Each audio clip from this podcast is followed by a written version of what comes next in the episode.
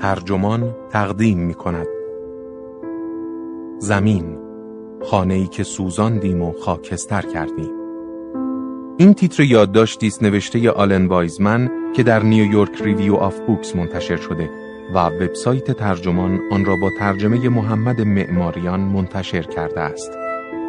من دادبه دادمهر هستم.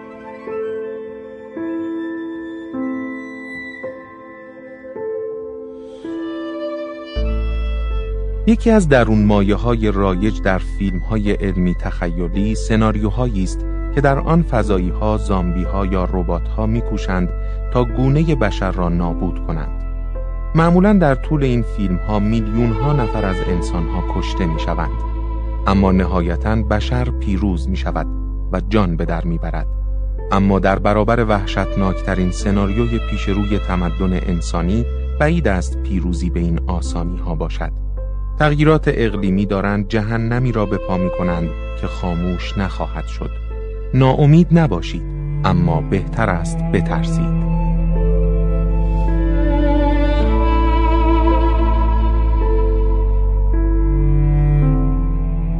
شتاب غیر مترقبه رویدادها مهر باطل شد بر وخیمترین سناریوهایی زده است که دانشمندان اقلیم شناس در سال 2007 مطرح می کردند.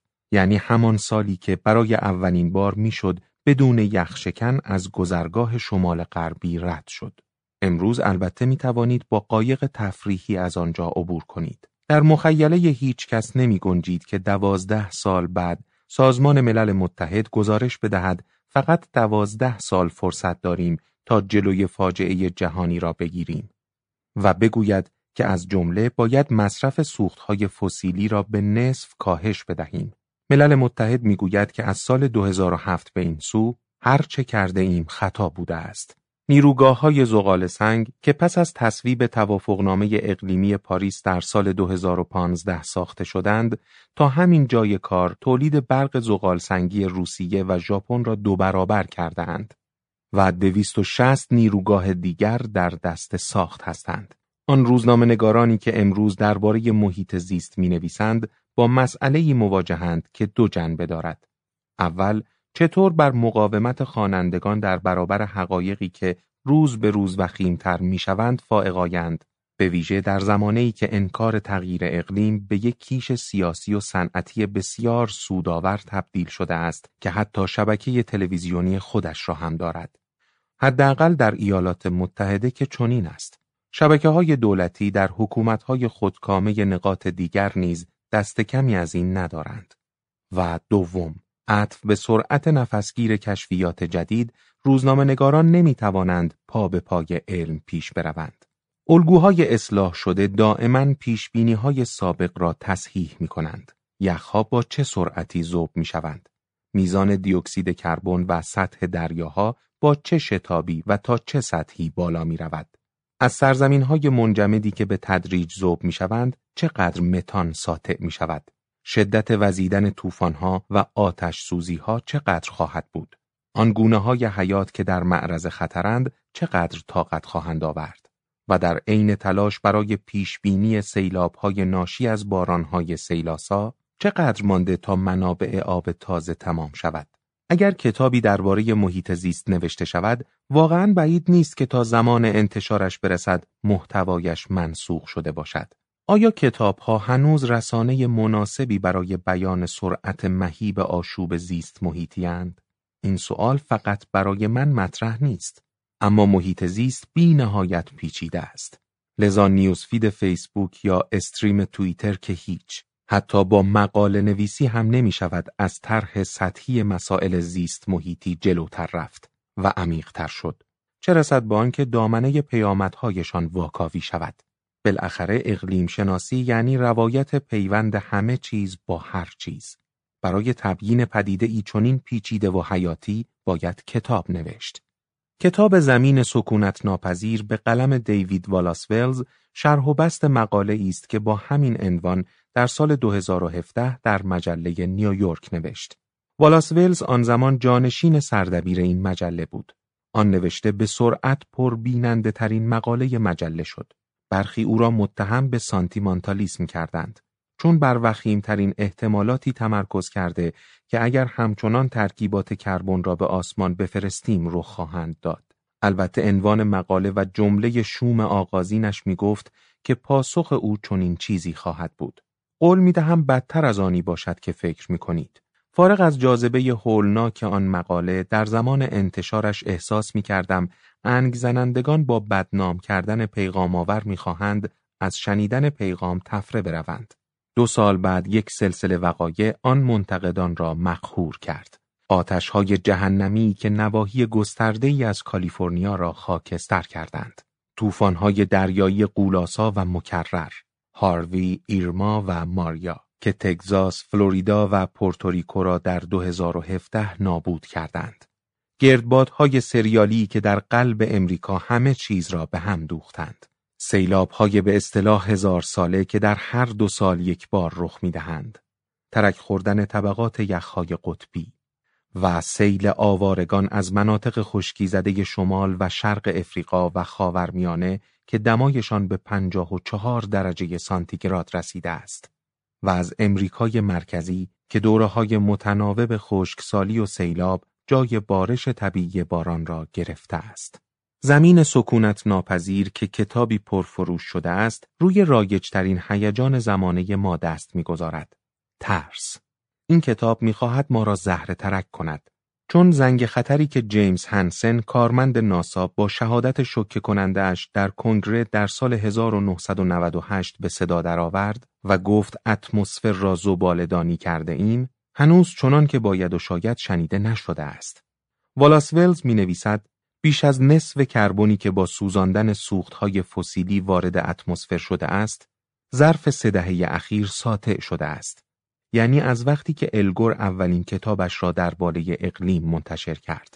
والاس ولز معترف است که طرفدار پروپاگورس محیط زیست نیست یا حتی کششی به سوی طبیعت ندارد. او چنین می نویسد.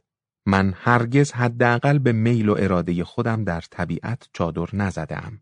اما اکنون طبیعت بی تردید توجهش را جلب کرده است. او با نگاه تأصفبار به گذشته توضیح می دهد که چطور متقاعد شدیم افزایش دو درجه ای در متوسط دمای جهانی به نسبت دوره پیشا صنعتی بقای ما را به خطر نمی اندازد. این رقم را اولین بار ویلیام نورت هاوس اقتصاددان برنده جایزه نوبل در سال 1975 به عنوان حد بالای ایمن معرفی کرد. چون فهم رقم دو درجه ساده بود، آنقدر تکرار شد که مذاکره کنندگان بر سر سیاست گذاری در نشست اقلیمی ملل متحد در سال 2009 در کوپنهاگ آن را تایید کردند. اکنون می‌دانیم که دو درجه فاجعه بار است.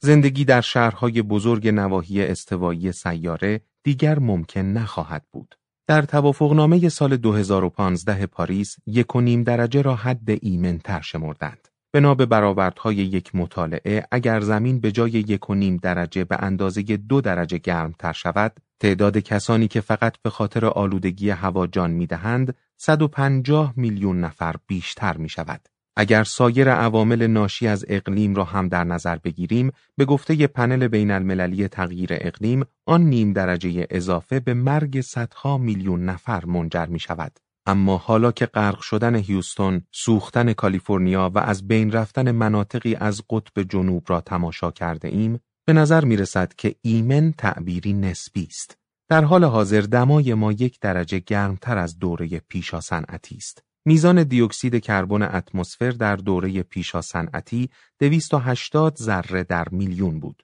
اکنون این رقم به 410 رسیده است. آخرین بار که وضع اینطور شد، حدود سه میلیون سال پیش ارتفاع آب دریاها 80 فوت یا 24 متر بالاتر بود. افزایش دو درجه ای دما یعنی این رقم به 450 می رسد. ولی به گفته والاس ولز مسیری که ما می رویم از 500 هم بیشتر خواهد شد. او می نویسد آخرین باری که وضع زمین آنطور شد ارتفاع آب دریاها 130 فوت یا 39 متر بالاتر بود. یعنی اینکه خط ساحلی شرقی چندین مایل عقب می رود و باید بیخیال لانگ آیلند در شهر نیویورک شوید و همینطور نیمی از نیوجرسی. معلوم نیست چقدر طول می کشد تا سطح آب اقیانوس ها به تناسب غلظت دیوکسید کربن بالا برود ولی قطعا دلتان نمی‌خواهد جوابش را به مصیبت بارترین روش پیدا کنید. متاسفانه گویا قرار است ظرف چند دهه آینده فاصله افزایش یک و نیم تا دو درجه ای را طی کنیم و از آن هم جلوتر برویم. مسیری که همکنون می رویم به افزایش سه تا چهار درجه ای یا احتمالاً بیشتر می انجامد. سازمان ملل متحد هشدار می دهد که روند فعلی می تواند تا پایان همین قرن حتی به هشت درجه هم برسد. والاس می نویسد که وقتی به آن حد برسیم هر کس ساکن نواحی گرم سیری باشد اگر پایش را از خانه بیرون بگذارد می میرد. می شود هر بار یک فصل از زمین سکونت ناپذیر را خواند. در حقیقت این کتاب دردناکتر از آن است که به طریق دیگری بتوان محتوایش را حزم کرد. ولی استراتژی منتخب والاس ولز چشاندن درد به خواننده است. چنان که بارها به شکل رنجاوری تکرار می کند که این تغییرات چقدر بی سابقه و مرگ بارند. او مثالهای بیشتری روی هم تلمبار می کند و می گوید حقایق مو به تن سیخ می کنند. دقیقا پیش از انتخابات ریاست جمهوری سال 2016 یک زیستشناس محترم و معتبر در یک سازمان مردم نهاد زیست محیطی به من گفت واقعا در فکر این است که به ترامپ رأی بدهد. او گفت از نگاه من یا چهار سال دیگر با هیلاری باید زورکی جان به در ببریم یا این دیوانه می آید و خانه را از بیخ و بن خراب می کند. شاید آن وقت بتوانیم تکه هایش را برداریم و بالاخره بازسازی را شروع کنیم. مثل بسیاری دیگر از دانشمندانی که والاس ولز از آنها نقل قول می آورد، این خانم دانشمند هم از چند دهه قبل می دانست که اوضاع چقدر بد است. و دید که دولتهای کلینتون، گور و اوباما بایدن چقدر کمکاری کردند. مخصوصا اینکه با مشاور علمی آیندهدان اوباما جان هلدرن پزشک هم مشورت داشتند. همان کسی که ابتدا در سال 1969 درباره افزایش میزان دیوکسید کربن در اتمسفر نوشت. مسئله سیاستمداران همواره بیش و پیش از هر چیز اقتصاد بوده است. متاسفانه به تعبیر والاس ولز کل تاریخ رشد پرشتاب اقتصادی که ناگهان در حوالی قرن هجدهم آغاز شد، ثمره نوآوری یا تجارت یا پویایی های تجارت آزاد نیست، بلکه ساده و سرراست نتیجه کشف سوختهای فسیلی و قدرت بیمهار آن بوده است.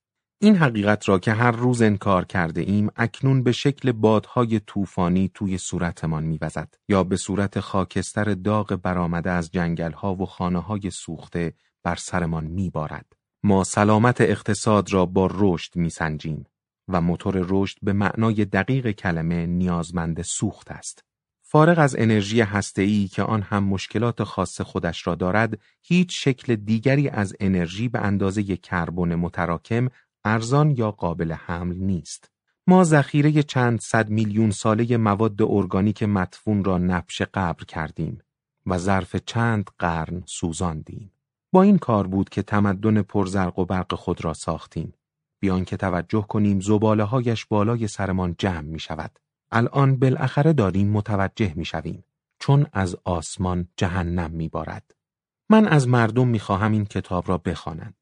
والاس ولز دیوانوار انبوهی از جزئیات را حزم و جذب کرده و تمامی مقالاتی را کاویده است که اکثر خوانندگان نتوانستند تا آخر بخوانند یا سعی کردند فراموشش کنند یا کنار گذاشتند چون طاقت یک ضد حال دیگر را نداشتند می‌گویند والاس ولز مقصر است چون راه حلی ارائه نمی دهد ولی واقعا چه می‌تواند بکند؟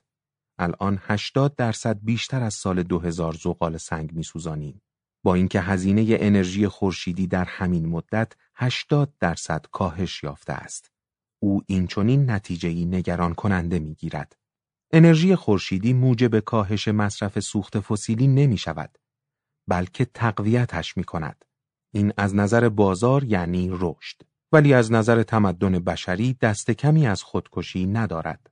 او میپذیرد که از طریق جذب کربن یا مهندسی زمین یا سایر نوآوری هایی که اکنون در تصورمان نمی گنجد شاید بتوانیم به راه حل های جدیدی برسیم.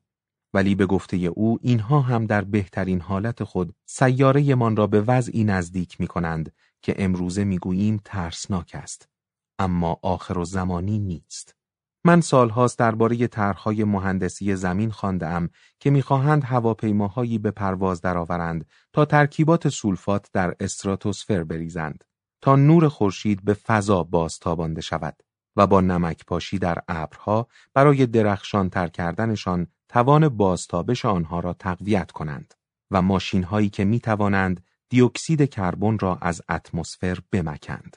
می‌دانم که چون و چراهایی درباره این پروژه ها وجود دارد اما هیچ یک از این ایده ها هنوز به سطح آزمایشی هم نرسیدند چه رسد به آنکه تجاری شوند.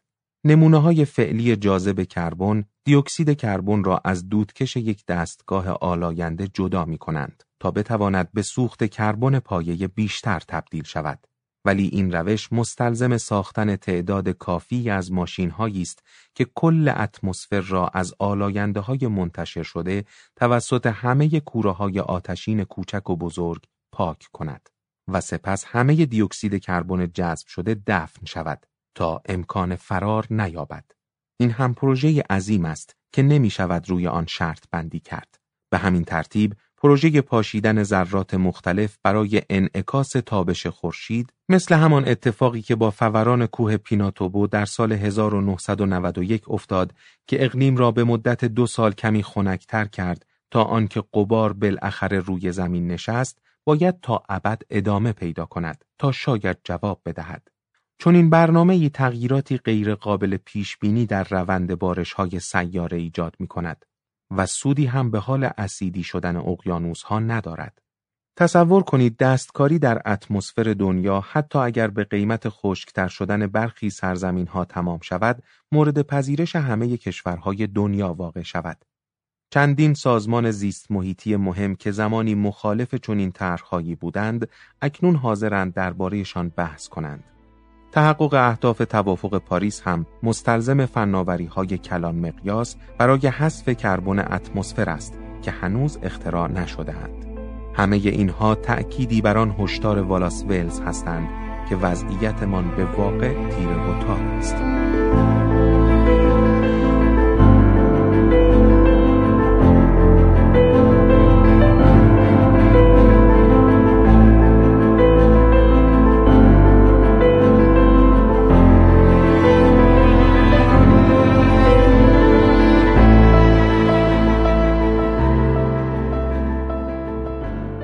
او در کتابش مثالهای دیگری می‌زند تا نشان دهد چرا فناوری نمی‌تواند ما را از شر آشفت بازاری که خودش درست کرده است نجات دهد. از جمله یکی از بزرگترین نوآوری های قرن بیستم انقلاب سبز که با پیوند زدن گزینشی گونه های گندم، ذرت و برنج با هدف افزایش میزان دانه در خوشه برداشت قلات را از دهه 1960 بدین سو دو برابر کرد. والاس ولز می نویسد که نورمان بورلاگ همان شناسی که عامل این پیشرفت ها بود توانست جان یک میلیارد نفر را نجات دهد. این پیشرفت ها جلوی قهدی هایی را گرفت که بنا به پیش بینی های توماس مالتوس و پل الریخ دو اقتصاددان و جامعه شناس قرن هجدهم و معلفان بمب جمعیت لاجرم در نتیجه رشد جمعیت رخ می‌دادند. ولی بورلاگ هرگز مدعی نشد که امکان وقوع قهدی های بیشتر را از بین برده است. او هنگام پذیرفتن جایزه صلح نوبل در سال 1970 هشدار داد که اگر کنترل جمعیت در کار نباشد، تولید کاراتر غذا به طرز معماگونه ای به گرسنگی بیشتر می انجامد. چون کسانی که از شر قهدی در امان مانده اند، بچه های بیشتری به دنیا می آورند که دائما به غذای بیشتر نیاز دارند. بورلاگ در مابقی عمر خود درگیر کارزاری بی در دفاع از یک برنامه جهانی تنظیم خانواده بود. در سال 1984 رونالد ریگان در کنفرانس بین المللی جمعیت در مکزیکو سیتی تیشه به ریشه تلاشهای او زد. او قاعده منع جهانی را بنا نهاد که نمیگذاشت ایالات متحده به هیچ گونه برنامه کمک رسانی و امداد خواه امریکایی یا خارجی کمک مالی کند که سخت جنین را یکی از گزینه های تنظیم خانواده می شمرد. تمام رؤسای جمهور جمهوری خواه از آن زمان حامی این قاعده بودند. همان اتفاقی افتاد که برلاگ می ترسید. قلات پرسمر او با ابداع کود مصنوعی نیتروژن چند دهه پس از تحقیقات او جمعیت جهان را در قرن بیستم چهار برابر کرد. در کل تاریخ زیست شناسی هیچ گونه جانوری بزرگی چنین رشدی را به خود ندیده بود. در نتیجه نیمی از زمینهای یخ نزده زمین به کاشت و برداشت غذا برای انسانها اختصاص یافت. در همین حال سایر گونه ها کمتر شدند یا به کل از میان رفتند. والاس ولز می‌گوید تولید غذا مسبب حداقل یک سوم انتشار گازهای آلاینده است. بنا به برخی برآوردها اگر همه جنبه های مصرف غذا از جمله هزینه های حمل و نقل، منجمدسازی و کشت شیمی را در نظر بگیریم، به سهم یک دوم می رسیم. ولز با اشاره به افریقا جایی که انتظار می رود جمعیتش طی قرن جاری چهار برابر شود می نویسد می شود امید داشت که با این انفجار جمعیت برلاک های دیگری به دنیا بیایند و چه بهتر که تعدادشان زیاد باشد. او می‌گوید جمعیت زیاده از حد شانس آماریمان در پیدایش یک منجی را بهبود می دهد که ما را از مصائب ناشی از جمعیت بیش از حد برهاند. به نظر من این حرف والاس ولز اگر کنایه نباشد نشانه نومیدیش از ضربه مهیب دیگری است که بشریت می‌خواهد به سیاره من بزند. کتاب زمین سکونت ناپذیر اشاراتی گذرا به قتل عامی دارد که تغییر اقلیم در حق تنوع زیستی مرتکب شده است. بنا به گزارش اخیر پنل میان حکومتی علم سیاستگذاری در زمینه تنوع زیستی و خدمات اکوسیستمی یک میلیون گونه همکنون در معرض انقراضند. ولی کانون توجه والاس ولز خطری است که در رویدادهای آتی خود ما را تهدید می کند. این هم موجه به نظر می رسد چون آینده ای حقیقت دارد و گریبانگیر ماست. نومیدانه می خواهیم بفهمیم که باید چه کنیم ولی هدف او روشنگری ذهن ما نیست. او می‌خواهد توجهمان را جلب کند. این کتاب شاید راه حلی ارائه نکند. اما والاس ولز توجیهمان می کند که دنبال یافتنش برویم. هنگامی که او مشغول نگارش کتاب بود، نوزاد دختری به زندگی او و همسرش اضافه شد. اخیرا این سوال که آیا باید در این دنیای گرمازده بچه یاورد یا نه، ذهن بسیاری از زوجها را عذاب می دهد. تا اینکه وقتی خبردار می شوند نوزادی در راه دارند به پاسخ می رسند. نوزاد فقط فرزند محبوب آنها نیست بلکه تجسم امید به آینده است و والدین هرچه از دستشان برایت می کنند تا مطمئن شوند که آینده ای مطلوب در انتظار فرزندانشان است. خب در ادامه چه کنیم؟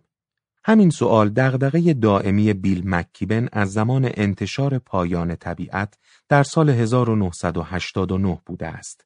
این کتاب چنان مشهور است که حتی کسانی که آن را نخوانده اند مرتب به آن ارجا می دهند. پیشفرز این کتاب آن است که چون انسانها کل اتمسفر را تغییر داده اند و اتمسفر نیز بر همه چیزهای روی زمین اثر می‌گذارد دیگر چیزی از طبیعت بکر نمانده است. آخرین کتاب مکیبن با عنوان لغزش مثل کتاب سال 2010 او زمین با ارزیابی های شفاف و تفصیلی از آنچه همکنون پیش روی ماست آغاز می شود. با این تفاوت که این ارزیابی ها تقریبا به قدر یک دهه عمیقتر شدهاند. مکیبن توضیح می دهد که چقدر در باطلاق مشکلات فرو رفته ایم. ولی لحنش چنان آرام و مثالهایش چنان تازه و غیر منتظره اند که به راحتی در وادی تعمق شفاف و گیرای او درباره پایان بالقوه تمدن بشری میلغزید. بین همه چیزهایی که می توانست انتخاب کند، کتابش را با تأمل درباره سقف سازی شروع می کند. در ادامه کتاب لغزش وقتی که با همان روایت می‌گوید برای جلوگیری از وقوع این اتفاق باید چه کنیم؟ میپذیرید که راه حلش ارزش امتحان کردن دارد. من از قدیم وضوح نوشته های روزنامه نگارانه مکیبن را ستودم ولی یک جای کار گویا به این نتیجه رسید که وقتی یک تهدید جهانی علیه موجودیتمان در شرف وقوع است روزنامه نگاری دیگر چندان به کار نمی آید و به فعالی اجتماعی تبدیل شد. او با دانشجویانش در دانشگاه میدلبری سازمان 350.org را تأسیس کرد. این گروه آرمانخواه مردمی به یک جنبش جهانگستر تبدیل شده است و نامش از میزان امن تراکم دیوکسید کربن در اتمسفر بر حسب ذره در میلیون میآید. آخرین بار سی سال پیش بود که تراکم دیوکسید کربن در حد 350 ذره در میلیون بود. یعنی همان وقت که کتاب پایان طبیعت منتشر شد. او در کتاب لغزش سراحتا اعتراف می کند که نگران است این بازی حقیقتا به سمت اخراج ما از میدان مسابقه پیش برود. مکیبن که تمام عمرش مسیحی بوده است پیش از آن که درگیر سفر برای 350.org شود در یک مدرسه یک شنبه ها درس می‌داد. عطف به آن همه چیزهایی که می‌داند لابد ایمان اوست که ثابت قدمش می کند. این نکته هم هر از گاه در نوشته هایش خودنمایی می کند. مثل گردباد تسلی بخشی در سال 2005 که می‌گوید سفر ایوب در عهد عتیق همچنان به درد بشر می‌خورد. او با آنکه مؤمن و فعال اجتماعی است وعظ نمی کند و کماکان از ابزارهای روزنامه نگارانه برای پژوهش، تشریح و راستی آزمایی بهره می‌گیرد. در فصلی که با جمله اوه ماجرا ممکن است خیلی بد شود آغاز می گردد، مکیبن درباره مطالعه‌ای بحث می کند که در بولتن زیست شناسی ریاضیات منتشر شده است و نتیجه می گیرد تا سال 2100 شاید اقیانوس ها گرمتر از آن شده باشند که فیتوپلانکتون ها بتوانند فتوسنتز کنند. مطالعه دیگری که در ژورنال Nature دیدم می‌گوید از سال 1950 جمعیت فیتوپلانکتون ها در سراسر دنیا شاید تا چهل درصد کاهش یافته باشد که این کاهش با افزایش دمای سطح دریا همبسته است. ما نمی توانیم بدانیم چقدر دیوکسید کربن اضافه در هواست چون نامرئی است. به همین منوال سخت می شود فهمید که این خبر چقدر مهیب و چه فاجعه مهیبی است. فیتوپلانکتون های ریز میزه که در اقیانوس شناورند عملا به چشم نمی آیند. اما نیمی از ماده ارگانیک روی زمین را تشکیل می دهند و به گفته مکیبن دو سوم از اکسیژن زمین را تأمین می کنند. او به نقل از معلف آن مطالعه می گوید که فقدان آنها احتمالاً به مرگ و میر انبوه حیوانات و انسانها منجر می شود. و همه اینها فقط نتایج گرمایشند. جذب دیوکسید کربن تا همین جای کار اقیانوس ها را 20 درصد اسیدی تر کرده است و او با ارجاع به یک مقاله دیگر می نویسد که انتظار می رود تا پایان این قرن وضع اسیدی آبهای آزاد آنقدر زیاد شود که دیگر ماهی ها و سایر ارگانیسم های دریایی تا به تحملش را نداشته باشند. بنا به گزارش پنل میان حکومتی تغییر اقلیم، نرخ اسیدی شدن فعلی دریاها و دریاچه ها احتمالاً بالاترین رکورد در 300 میلیون سال گذشته است. مکیبن مثالهای دلهور آور دیگری هم از جانوران در معرض خطر از حشرات تا شیرها می آورد. صد البته از ایام طوفان نوح می دانسته ایم که نیازمند سایر گونه ها هستیم ولی خوانندگان بیشتر با گونه خودشان ارتباط می گیرند. لذا مثل والاس ولز مکیبن هم سریعا به بحث انسانها برمیگردد. شهرهای بزرگی مثل کیپ تاون و ساوپولو و چندین شهر در هند و چین به جایی رسیده اند که فقط چند روز با تمام شدن آبشان فاصله دارند. بالاخره هم روزی می رسد که آب یکی از آنها تمام می شود. به موازات آنکه های شهری از رقم 48 درجه سانتیگراد میگذرند، کار بیرون از خانه و نگهداری محیط بیرونی هم متوقف می شود. با افزایش دما برداشت قلات هم کاهش می‌یابد. با تخریب هزاران میلیارد دلار از های مردم به دست طوفان‌های افسانه‌ای متوالی، شرکت‌های بیمه ورشکست خواهند شد. آوارگان به همه سو هجوم میآورند. پایانی هم متصور نیست. حتی مکیبن هم به سختی می‌تواند واژه مناسبی بیابد تا همدستی شرکت‌های نفتی را توصیف کند. او می‌گوید باید واژه‌ای باشد برای کسی که مرتکب خیانت علیه کل سیاره می شود. حتی از همان 1977 هم یکی از دانشمندان شرکت اکسون به مدیران شرکت توضیح داد که محصولاتشان اثر گلخانه ای ایجاد می کند و فقط پنج تا ده سال مانده تا نیاز به تصمیم گیری های دشوار درباره تغییر در استراتژی های انرژی به مسئله حیاتی تبدیل شود. مکیبن می نویسد که وقتی کار به سال 1982 رسید، دانشمندان آن شرکت نتیجه گرفتند مقابله با گرمایش جهانی مستلزم کاهش شدید در سوزاندن سوختهای فسیلی است وگرنه خطر رویدادهای بالقوه فاجعه بار وجود دارد. اکسون از آمار و ارقام پیش بینی شده برای عقب رفتن یخها استفاده کرد تا فصل حفاریش در قطب شمال را طولانی تر کند و ارتفاع سکوهای حفاری را بلندتر کرد تا با افزایش سطح آب دریاها تطبیق داشته باشند. مکیبن تعریف می کند که استراتژی آمدانه مدیران نفتی و سیاستمداران بازیچه دست آنها این بود که به تعبیر یکی از مسئولان اکسون بر عدم قطعیت علم اقلیم شناسی تاکید کنند. مکیبن می‌گوید سی سال است در این دروغ زیستم. یعنی درگیر بحث بیپایان بر سر این بودم که آیا گرمایش جهانی واقعی است یا نه. بحثی که هر دو طرف از ابتدا پاسخش را می‌دانستند. او موجزترین روایتی را که تا به حال خانده ام از جریان پیروزی برادران کخ و ایل و تبارشان ارائه می دهد. شخصیت دیگری که در این بخش به صحنه می آید و بر مابقی کتاب سایه می اندازد آین رند است.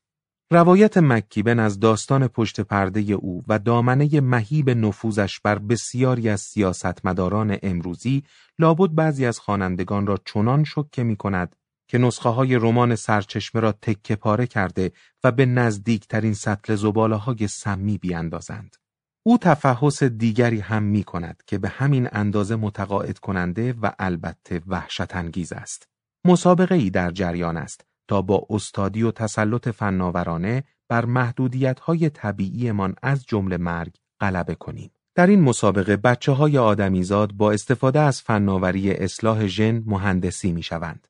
ذهنهایمان با هوش مصنوعی و با سخت افزارهایی که تاباورتر از تنهای ناتوانمان است قالب ریزی می شوند.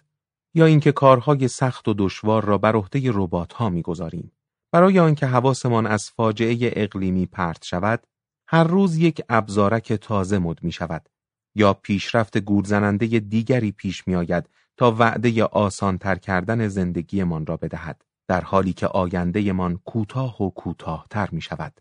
عنوان آخرین بخش کتاب مکیبن شانسی بعید است. او اعتراف می کند مطمئن نیست چون این شانسی داشته باشیم. از نظر او هوش مصنوعی یا مهندسی ژنتیک نمی توانند شانس بقای ما را بیشتر کنند. و سپس این چونین سراغ نکته آخر و اصلی کتاب لغزش می رود. بگذارید فرض کنیم با اقدام دست جمعی می توانیم کارهای چشمگیری بکنیم. همین جاست که معنویت مکیبن در قوای فکری روشنش رخ نمی کند تا نشانمان دهد که چگونه می توانیم کاری کنیم و چرا باید بکنیم. او مفصل و مستند علیه درصد خارق‌العاده کمی از افراد در رأس تشکیلات انرژی که ویرانی به بار آورده اند شوریده است. اما او به نظر خودش در کنار اکثر آدمیان هنوز به انسانیت معتقد است. سپس به شرح دو فناوری می‌پردازد که می‌توان به کار گرفت تا روند معکوس کردن آسیب ها را آغاز کرد. فناوری اول همان پنل های خورشیدی ساده فوتوولتانیک است. والاس ولز مدعی است که آویزان کردن پنل های خورشیدی در خانه هایمان شاید حس بهتری به ما بدهد. اما اگر خیال می کنیم تأثیر معناداری بر رشد مداوم صنعت سوخت فسیلی می‌گذارد، خودمان را گول زده ایم. ولی مکیبن استدلال می آورد که انرژی خورشیدی فلحال تیشه به ریشه طرحهای توسعه آن صنعت در افریقا و نقاط دیگری از کشورهای در حال توسعه زده است. نیروگاه های زغال سنگ و گاز طبیعی محتاج دو چیزند. شبکه ای پیچیده و پرهزینه برای رساندن برق و مشتریانی که از پس قیمتش برایند. مکیبن سراغ نقاط رنگارنگ و بعیدی می رود. از مناطق روستایی قنا تا ساحل آج که در آنها مردم با سلولهای خورشیدی ارزان قیمت به روستاهایشان نور میآورند. بیمارستانها را اداره می کنند. کسب و کار راه می اندازند و مشغول بازاریابی و ساخت محصولات می شوند. و این همه بدون حفاری یا ساختن شبکه است که تیرهای بزرگ برق و کیلومترها سیم کشی مسی لازم دارند. به همین ترتیب چون موبایل ها همه جا هست نیاز به کشیدن خطوط گران قیمت تلفن از بین رفته است. مکیبن تشویقمان می کند که دفعه بعد که پا از خانه بیرون گذاشتیم به آن همه سیمهایی نگاه کنیم که ما را به صنعت انرژی وصل می کنند که مشغول کشتن ماست. اگر افریقا می تواند آنها را کنار بگذارد چرا ما نتوانیم؟ بنا به داده هایی که او نقل می کند تا سال 2050 انرژی خورشیدی به تنهایی می تواند دو سوم از انرژی مصرفی ایالات متحده را تأمین کند. ما بقیه آن را هم توربین های بادی و سدهای هیدروالکتریک می سازند و 36 میلیون فرصت شغلی بیافریند. مکیبن می‌گوید دومین فناوری مد نظرش یکی از ابداعات برجسته زمانه ماست. اعتراض و مقاومت غیر خشونت آمیز. او می‌گوید که استراتژی دونکیشوتی و رؤیا پردازانه 350.org برای ساماندهی دنیا در اولین حرکت خود چطور توانست جرقه راهپیمایی ها را در 181 کشور دنیا در سال 2009 بزند. او با الهام گرفتن از گاندی، مکیبن برنده جایزه صلح گاندی است و خطابه سرکوه در دفاعی جانانه و گیرا می‌گوید که چرا جنبش توقف استفاده از سوختهای کربن پایه بالاخره پیروز خواهد شد. ولی آیا به وقت پیروز می شود؟ مکیبن قبول دارد که پاسخ این سوال شاید منفی باشد. چنان که نیم قرن پس از مارتین لوترکینگ همچنان شاهد کشمکش های نژادی در امریکا هستیم. استراتژی عدم خشونت یک شب تغییر ایجاد نمی کند. آیا چیزی هست که بتواند مسیر تمدن همین مسیری را که به سوی خودکشی می رود سریعتر معکوس کند؟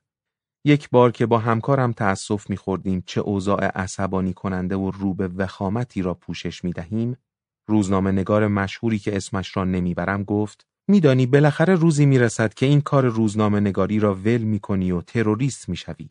احساسش را می‌فهمم. ولی اگر قرار به انتخاب باشد سراغ کنشگری غیر خشونتآمیز مکیبن می‌روم او نتیجه می‌گیرد که نه تنها سیاره ما بلکه خودمان هم گرفتار شده ایم و محتاج نجاتیم از منحنی رشد قد و طول عمرمان که دارد صاف می شود تا رکوردهای ورزشی که سالهاست شکسته نشده اند همگی نشان می دهند که شاید ظرفیت بشر به ته خط خود رسیده و حقیقتا در حال افول باشد.